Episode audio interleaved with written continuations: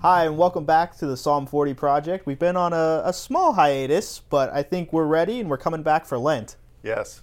So for Lent, we are going to do a series that we're calling Senior Saints. And we're going to be interviewing members of LaGrave who've had experience in faith and life and hear stories about how God has been at work in our church and in the churches that they grew up in. So I'm looking forward to that part. And then also connected to the senior idea, we're uh, going to be interviewing some of our senior graduates uh, that are graduating this year. Uh, we're thinking both high school and some college Yeah. uh, students as well. So I think it's going to be a pretty pretty good combination.